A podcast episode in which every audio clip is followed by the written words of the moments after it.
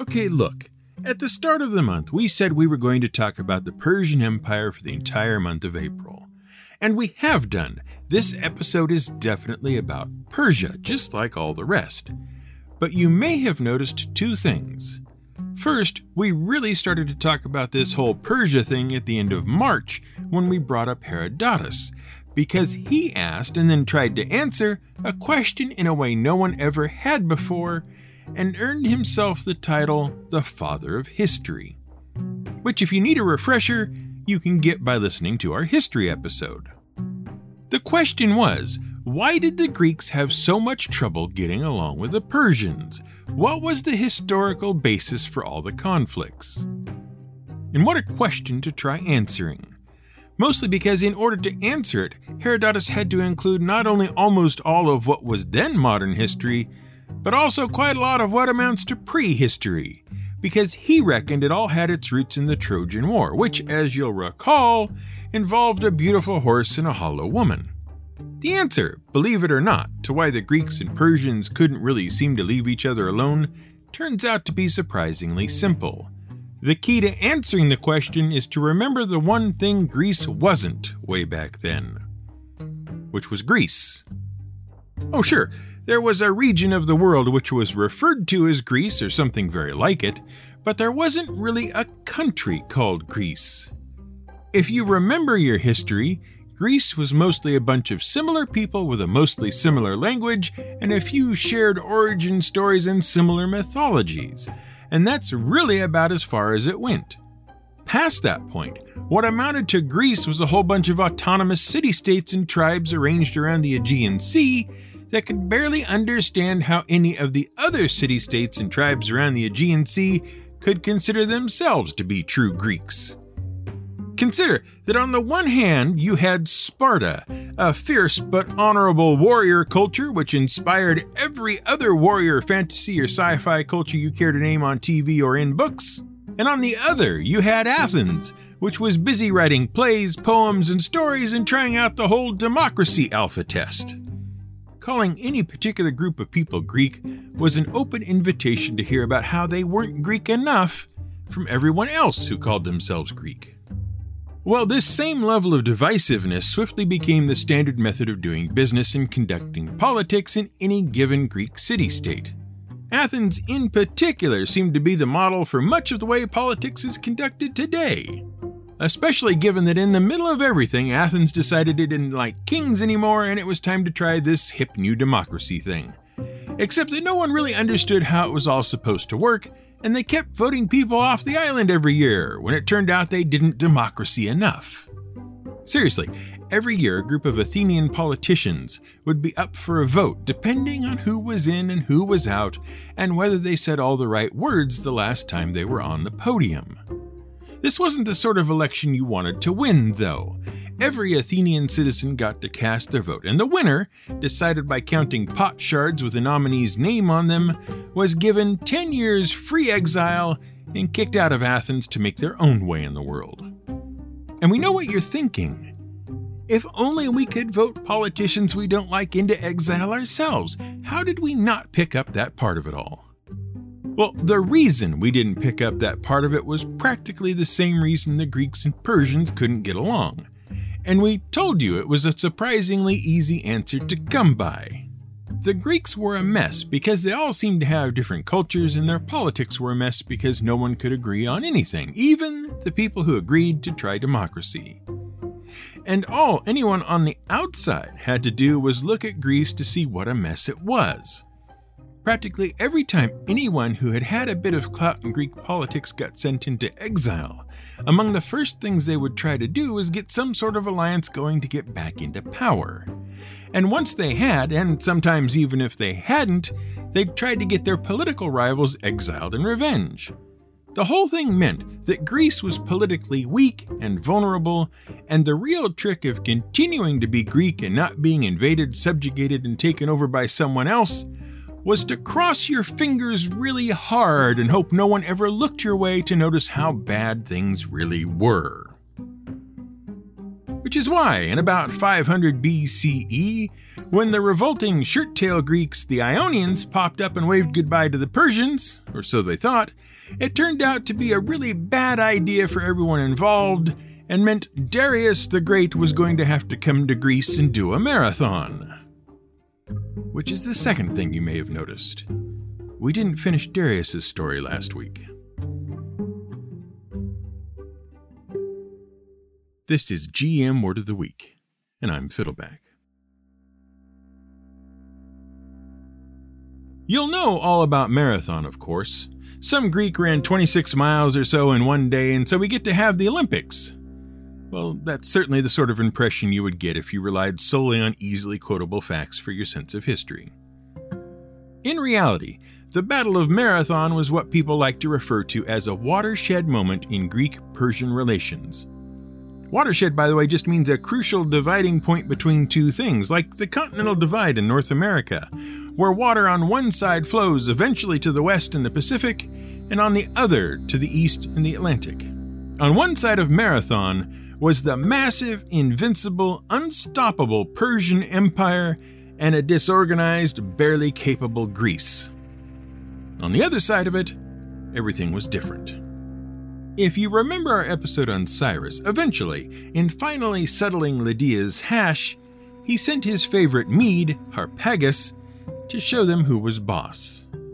And so enthusiastic was Harpagus that he kept right on going into the west until he ran up on the shores of the Aegean and discovered all the displaced Greeks living there. He proceeded to conquer these people, called Ionians, as well, and make them part of the Persian Empire.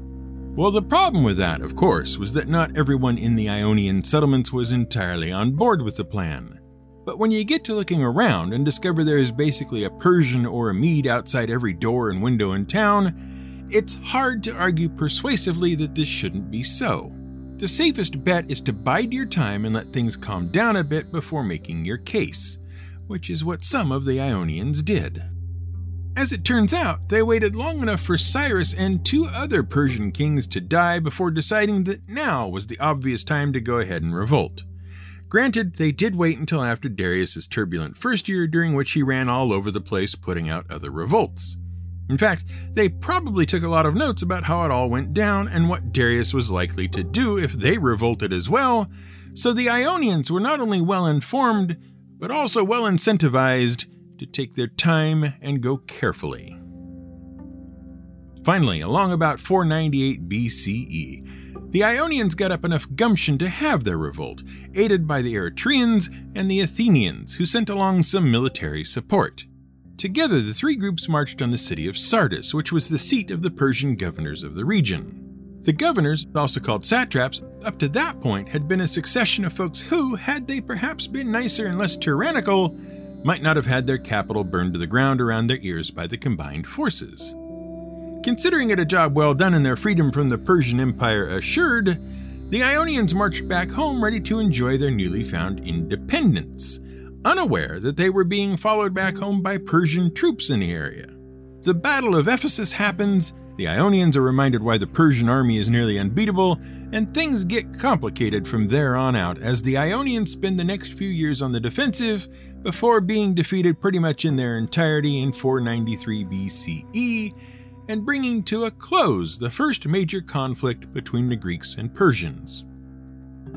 Once he'd got all that taken care of, Darius looked around and realized most of the trouble had come from Athens and Eretria. The revolt probably would never have happened had they not both pledged their support.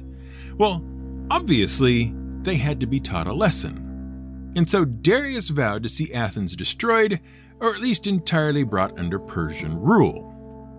Now, remember that Darius liked information as much as he could get, and what he saw when he began looking into Athens was all the rest of Greece, which, as we have said, was a veritable mess of people who all claimed to be the one true Greeks to the exclusion of almost every other group claiming to be the one true Greeks. A disorganized rabble of people all pulling in so many different directions that no two of them were even close to coming together. And this troubled Darius. It wasn't tidy. There was no order to it. And Athens was clearly one of the big sources of disorganization, and, not to put too fine a point on it, lies. And we all learned last episode how Darius felt about lies. All of Greece was too big a mess to be allowed to hang around bothering the Persian Empire unattended. Something had to be done. Well, the first thing Darius did was send envoys all across Greece, who very patiently explained to every city state they came across that they could join the Persian Empire and enjoy all the benefits it had to offer for the quite reasonable fee of earth and water. See, in Zoroastrianism, earth and water are highly symbolic. From these two things, all others flow. By pledging earth and water to the Persians, it essentially meant that you were giving up your rights to the land and all that it might produce. Giving up earth and water meant that everything, even their lives, would now belong to Persia. Which, for most of the Greek city states, was just fine. Take it, they said, just give us some of that sweet, sweet Persian peace and prosperity, and since everyone who voluntarily came over to the Persian side got to negotiate the terms and essentially become shareholders in Persia, why would you refuse? Aside from some goods and services sent off to the king every so often, life was largely unchanged because Darius, as you'll remember, was a firm believer in live and let live right up until someone decided to revolt. At which point you had broken your promise you had lied, and that, as we mentioned, was a very big no no. So off to Greece go the envoys, and each and very nearly every city state they came to rolled out the red carpet, presented the requested earth and water, and became part of Persia. Except for two. Legendarily, Sparta refused by pushing the envoys down a well and telling them to look for earth and water there. The only difference from your movie version of things being the script and the fact that it was Darius's envoys and not Xerxes. The other refusal was Athens. Except when they were initially offered it in embassy to Artaphernes, whom you should remember from our previous episode and who was now the governor of Ionia and Sardis, and frankly doing a much better job of it than had been done previously, the Athenian embassy accepted. The ambassadors agreed to the offering. Earth and water? Sure, don't mind if we do. However, when the Persian envoys arrived in Athens and asked for earth and water, they were asked to take a long walk off a short cliff, at the bottom of which they were assured they could find all the earth and water they needed. A curiously similar response to the Spartan one even though the two city states, now labeled as terrorist states by the Persians, agreed on little else. So, Darius sent the fleet and the army, twice as mad as he ever was, to teach the Athenians a lesson they'd not soon forget. And, as we said, because Greece was such a mess, he decided to conquer all of it and just remove the problem entirely. So the first Persian invasion of Greece got underway. And frankly, when word came down that Persia was displeased and had decided that Athens wasn't a place that needed to continue to exist, well, the Athenians sort of lost it. And before we go much further, we have to stop down and explain something. See, for reasons which will become clear once we carry on, the Persians don't like talking about the Battle of Marathon much. And you'll recall from our episode on history that if a culture doesn't write about itself, and all the reports about an event or a culture come from outside sources, that sort of makes everything said about that particular culture in that particular event a bit suspect, unreliable, if you will. The main, and virtually only, source for the Battle of Marathon is the father of history himself, Herodotus. While it is true he did as thorough a job as he could in a way few people previously ever had, the fact is, it is one account written for the Greeks by a Greek. And true, he was technically a Persian, but only because Persia ruled over the Greek city of Halicarnassus.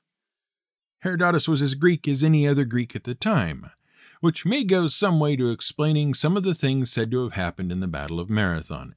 As we said, the Persians don't like to talk about it. In 490 BCE, after years of planning and preparation, Darius finally sent the fleet and the army off to sort out Greece once and for all. Well, his exact orders were a little different, but the desired ending was the same. Darius ordered his military to cross the Aegean and bring peace and stability to all the little Greek islands and city states along the way, and, once that was complete, reduce Athens and Eretria to slavery and bring the slaves before the king. And the force Darius sent to accomplish the task was one of the largest ever seen.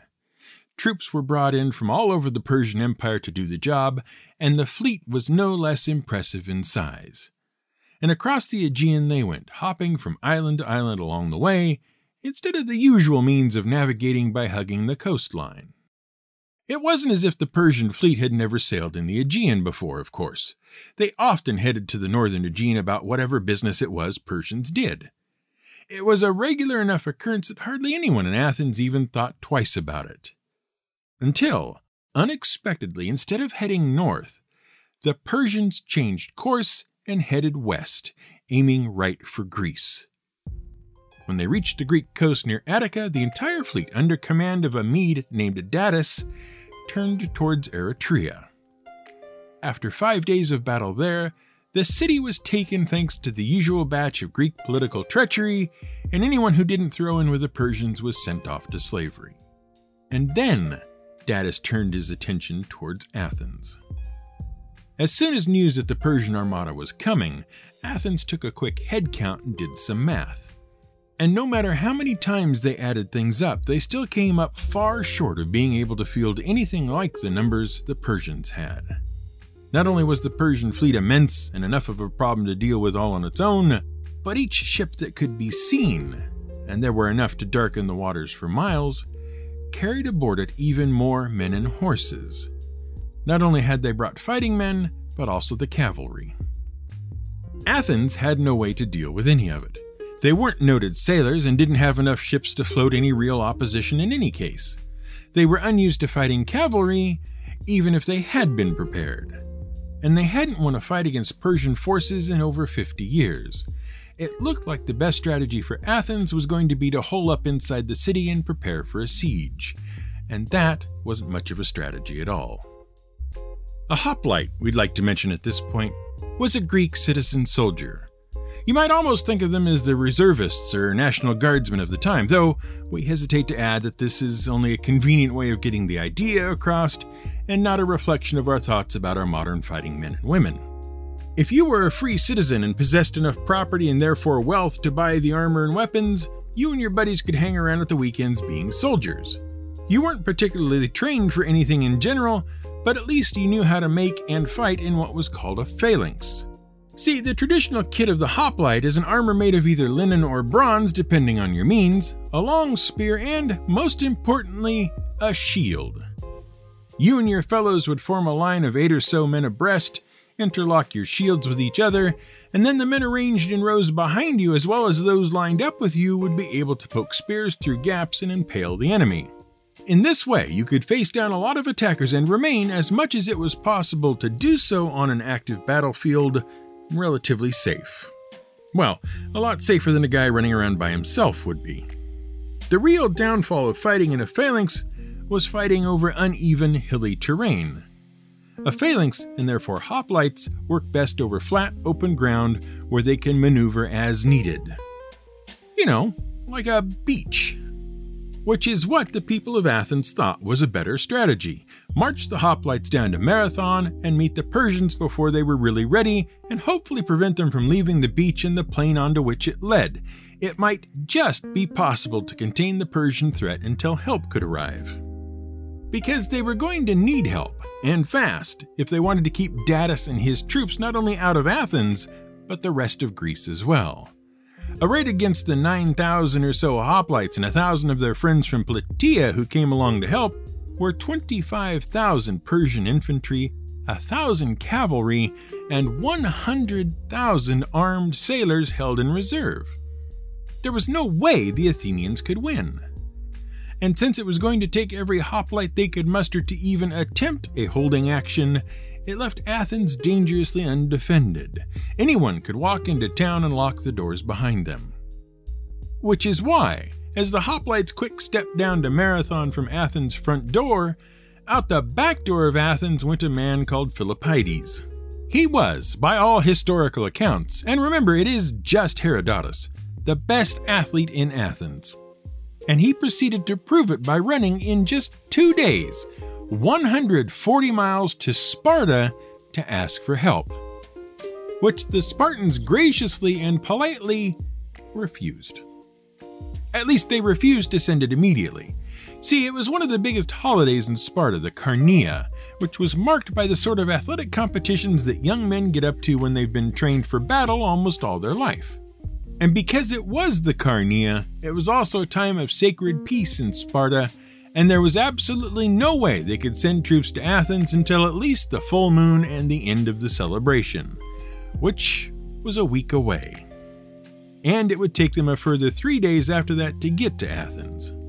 So the Athenians would have to hold out for at least 10 days before any help could possibly arrive. So back went Philippides at a run with the disappointing news.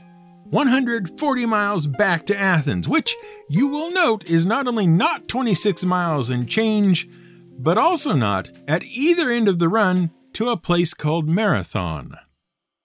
That was a story made up by Plutarch in the first century CE. However, what we are absolutely assured did happen really, truly on Philippides' return run was that someone called him by name and that someone turned out to be the god Pan. Pan was curious to know why the Athenians did not honor him prior to the battle. Philippides could only assure the god that they certainly would from here on out, and apparently satisfied, Pan went off to see how things were going. We can only imagine what state of mind Philippides was in after two 140 mile back to back runs if he was starting to see goat legged, horn headed, pipe playing gods out in the wilds. Meanwhile, back at the actual marathon, the two sides in the epic battle about to take place were standing around staring at each other. Neither one wanted to make the first move. The Athenians because they were hoping for more help, and the Persians because. Well, because they really weren't sure of themselves, mostly. There were, to be fair, an awful lot of spears out there pointed at them. And the ground, aside from the bit of mountain the Persian army was currently camped on, was decidedly flat, which was exactly the sort of ground the hoplites enjoyed fighting on. Plus, in between the mountain and the flatland was this marsh that was really going to cause some havoc among the cavalry if they had to move first and try to get through it. Chances were the Greeks would get to them first. So, really, it was best for both sides if nothing really happened just yet. And perhaps, disappointingly, that's where we leave the story. Oh, no suspense though. Eventually, the two sides do get to fighting, and much to everyone's surprise, including their own, the Athenians win, even without the help of Sparta. Of course, according to all the stories, they had the help of Pan instead, in that he did the one thing Pan could always be counted on doing, mischievous god that he was. He danced and capered through the midst of the battle, singing and playing his pipes, and inciting among the Persians that mindless fear that was named after him panic, which caused the Persians to flee the battlefield, take what survivors they could, and head back home. Oh, and also long dead King Theseus and his troops showed up to help out. And there was a dog, but no one really believes the story about the dog. In any case, the Persian decisive loss at Marathon brings to an end the first Persian invasion of Greece.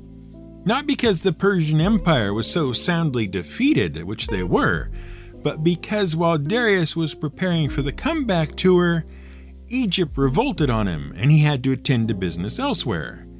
Which he never does quite manage to do because in 486 BCE, at the age of 64 and in ill health, he dies.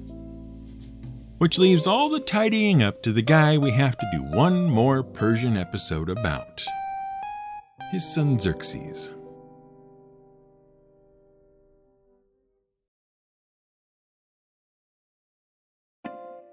Thanks for listening to the fourth part in an increasingly poorly named four part series made up of six parts about Persia.